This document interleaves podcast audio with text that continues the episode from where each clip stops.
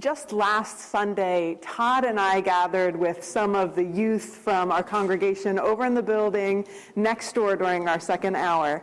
And um, we were thinking through our class, Wading in the Water, which is a class to help our youth explore baptism and discern whether they're ready to take that step in their faith. And we kind of go through the fundamentals of our faith that we share here together as a congregation. And last week we were spending time in the first three chapters of Genesis. And we were taking some time to notice these two different representations of God that we see here. So we were struck by how these representations of God are actually quite vastly different, sitting side by side in the very beginning of our sacred text. The God that we met in chapter one was cosmic, celestial, hovering over the chaotic waters and speaking order into chaos. God was big. And then in chapters two and three, we met a God who was embodied and present and walking through a garden during the evening breeze, speaking with Adam and Eve, looking for them when they went missing. God was close, intimate. So in these creation accounts, God is both vast, cosmic. God is unknowable. He's bigger than we can fathom. And God is close and tactile and utterly knowable. Now, why am I telling you that when our scripture focus is John fourteen this morning? Well, because this theme of an unknowable God becoming utterly knowable is exactly what Jesus is expressing to his disciples in John fourteen. So today is the fifth Sunday in Easter, and in our Easter journey this year, we've been walking through Lent and Easter along Jesus' journey, interacting with the people he meets along the way, seeing the things he's engaging. He has died, he has been risen, he has commanded his followers to go and make disciples, and today in the lectionary, it has sent us into a flashback. And we're going back to John fourteen. And at this point in the flashback, Jesus is engaging in a farewell address with his closest friends. At this point in the biography of Jesus that the author of John has written, he has washed the disciples' feet. Judas has left the building. A new commandment has been given to disciples to love one another as Jesus has loved them. And Jesus has foretold Peter's denial. And after all that business has been attended to, Jesus enters into the centerpiece of this farewell address when he will prepare his disciples for his imminent departure. And it's here at Jesus' final meal that he begins to impart his final words to his closest friends and followers. And I couldn't help but think about, in nineteen ninety-three, there was a movie called My Life with Michael Keaton. And in the movie, Michael Keaton's character has just kind of made it in life. He's got the great job, he's got a gorgeous wife, she's expecting their firstborn son, and right at the pinnacle of when his life seems to be gaining some steam, Michael Keaton is informed that he only has four months left to live.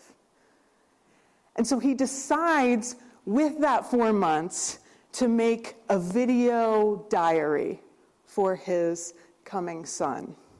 And in that video diary, he starts to address all the critical things that sons need to learn from their fathers. So he shows them how to shave. Up, down, never sideways, right?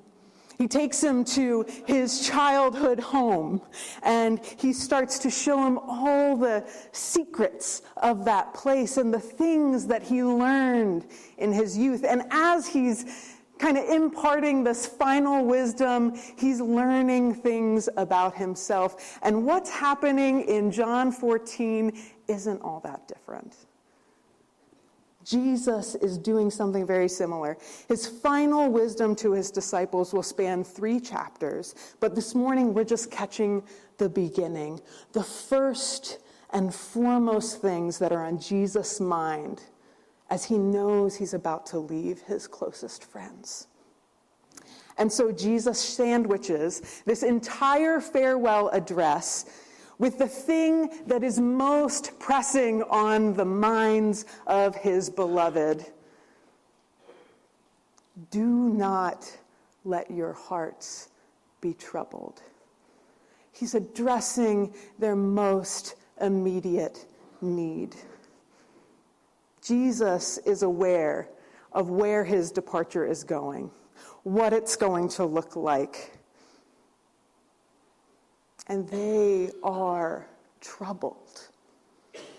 Now, interestingly, in this first verse of our passage, uh, the word for hearts here is actually singular in the Hebrew. So what Jesus is saying to his friends gathered around the table is, let not your, plural, heart, singular, be troubled. Jesus is highlighting in John that this is the church, a gathered group of people with a singular heart.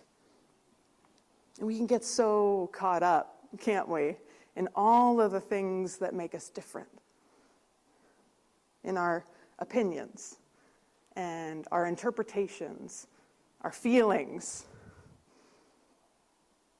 But in this passage, Jesus is telling us we are a body that shares a unified heart. And there are times when our heart will be troubled.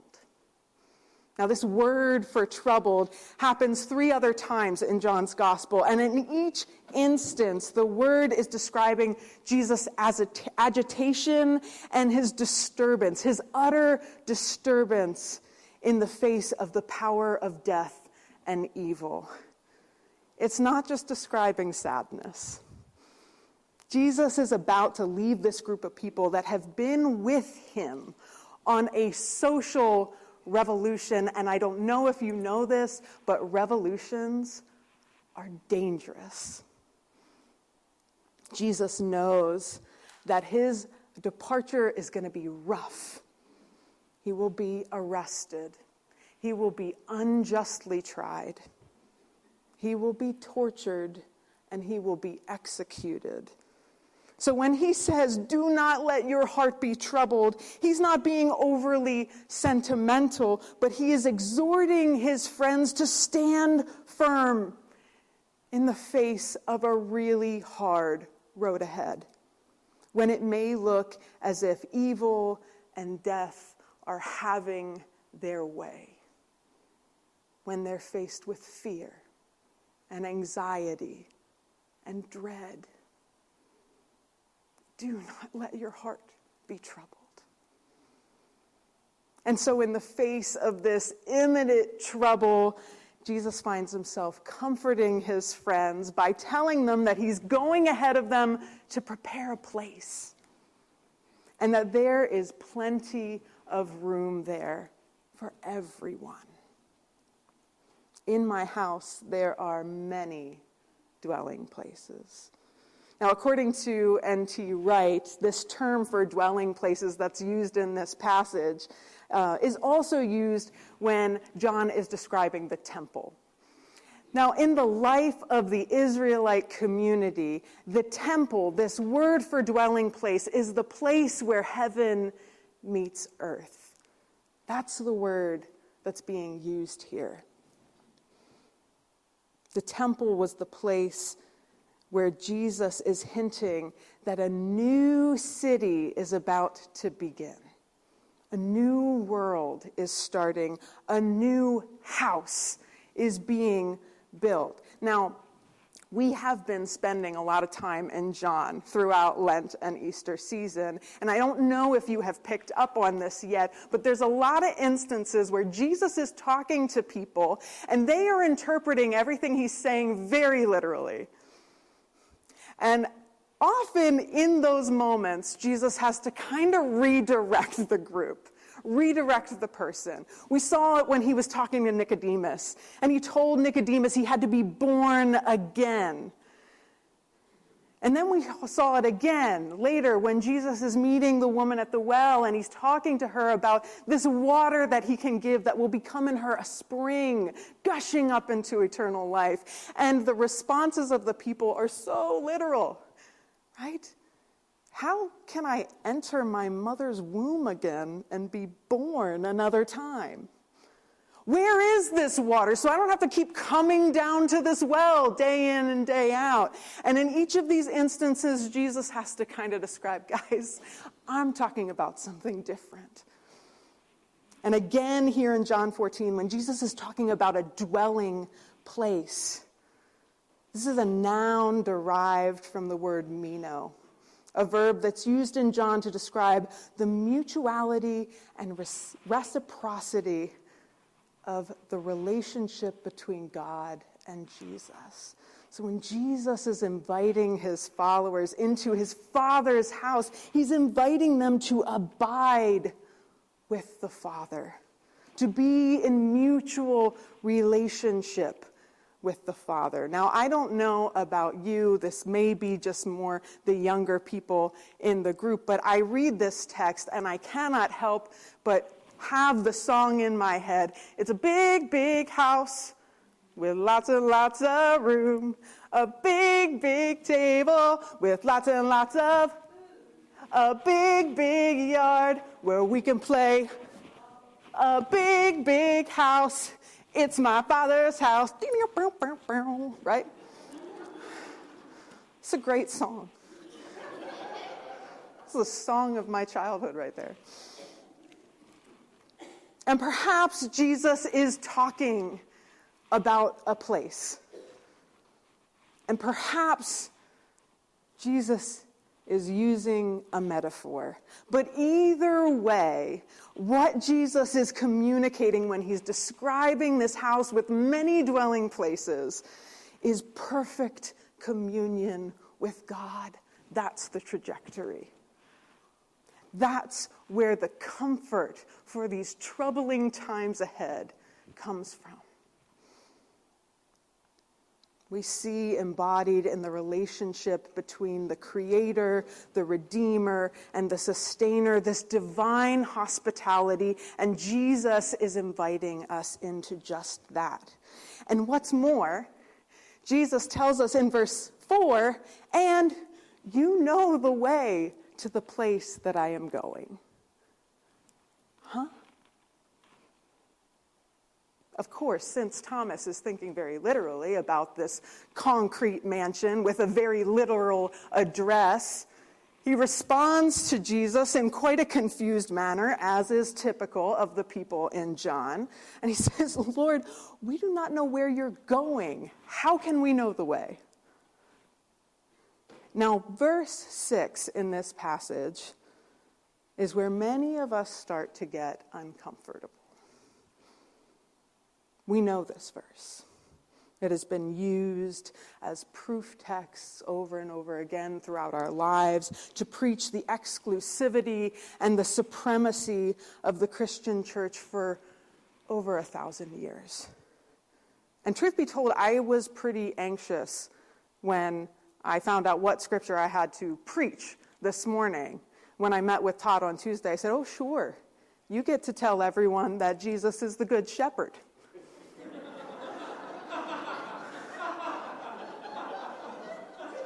Guys, that preaches.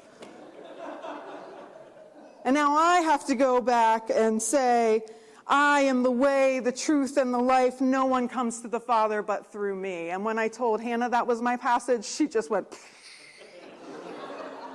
good luck.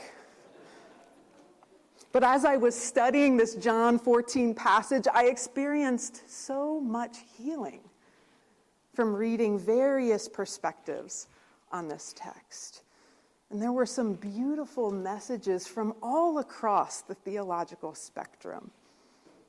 And much of what is hard about this text is the way that it has been wielded throughout history. But the message here in John fourteen holds profound comfort for those who follow Jesus. Because when Jesus tells his friend, "I am the way," he is not talking about a geographical trajectory or a ticket to be beamed up. Jesus is hearkening back to Jewish wisdom tradition that we find in the Old Testament. The way, or in Hebrew, derek, connotes a lifestyle in the Old Testament. It's those who have accordance with the teachings of sages. A metaphor to describe a life lived either in accordance with the law or in accordance with the will and desire of God. In this con- context, the way is not used strictly as a route to somewhere else, but as an expression of the followers' unity with God.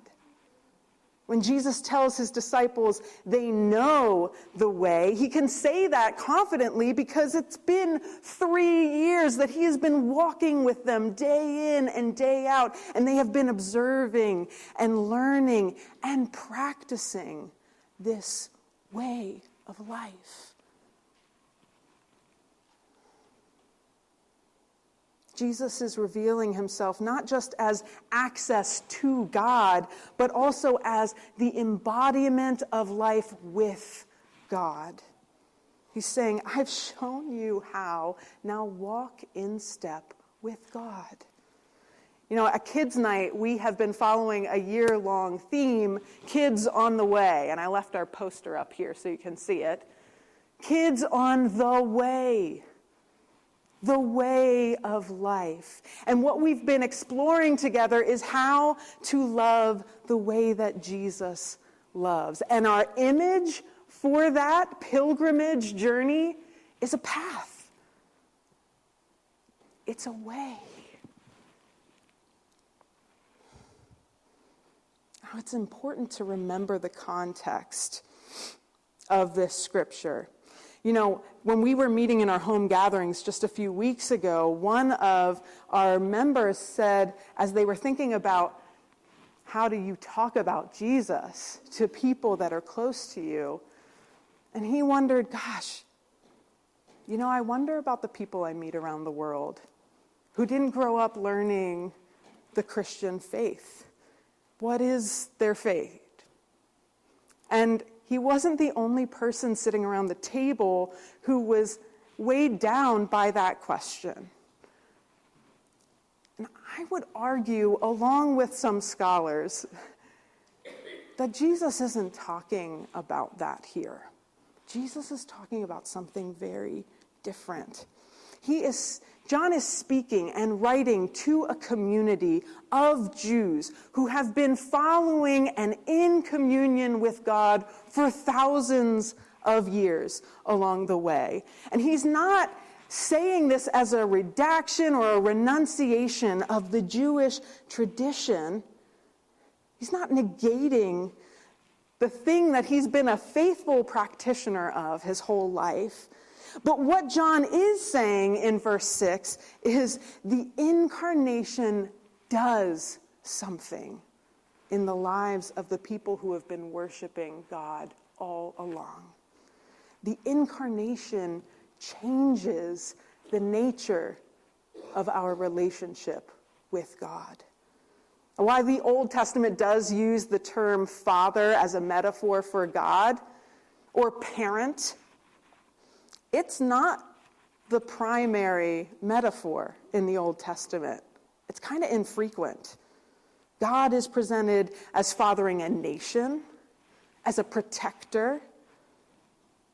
But father isn't the way that they talk about God throughout the whole Old Testament. In the Old Testament, God is a husband. God is a potter. God is a rock, a fortress, a stronghold, like we heard in our psalm this morning. God is a shepherd. God is a gardener, a shield. But it's Jesus who first begins to speak of God and to God as Abba in this intimate way. It's Jesus's primary label for God. And Abba is a term that is imbued with both intimacy and obedience. In Jesus' father-son relationship with God, God is present, involved, close. And Jesus' incarnation, sorry, Jesus' interaction with God as Father sustains and directs his step throughout his life and ministry. Indeed, it is only through the incarnation that the identity of God as Father, as that intimate father-child relationship, is revealed. Jesus doesn't say here, no one comes to God except through me. He says, no one comes to the Father except through me. Because before Jesus, God wasn't in that role with the people.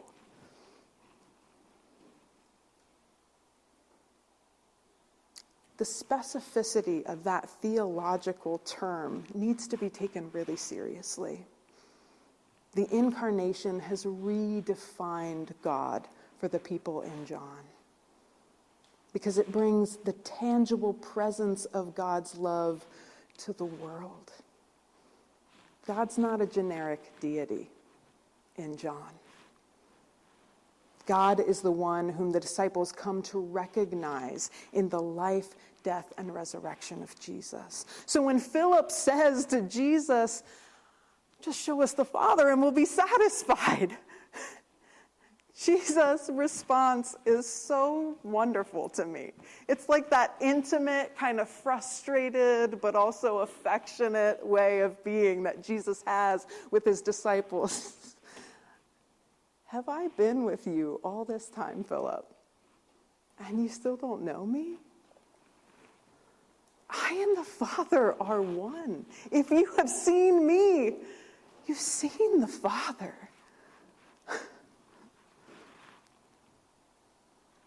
It is in Jesus that the cosmic, unknowable force which brought the world into being has become intimately present and knowable. And in many ways, Jesus' word in John fourteen is the culmination of the entire biblical narrative, which is to lead us to a new kingdom in perfect communion with God. This passage serves not to exclude people of the world from access to God, but as a confessional celebration of the particular faith community convinced of the truth and life that is to be found in Jesus. John is saying to the church, this is what it means to believe. So I say to you, church, let not your heart be troubled. We have been told these things so that in Jesus we may have peace. In this world we will have trouble. But take heart. Jesus, through his unique and beautiful way, has overcome the world.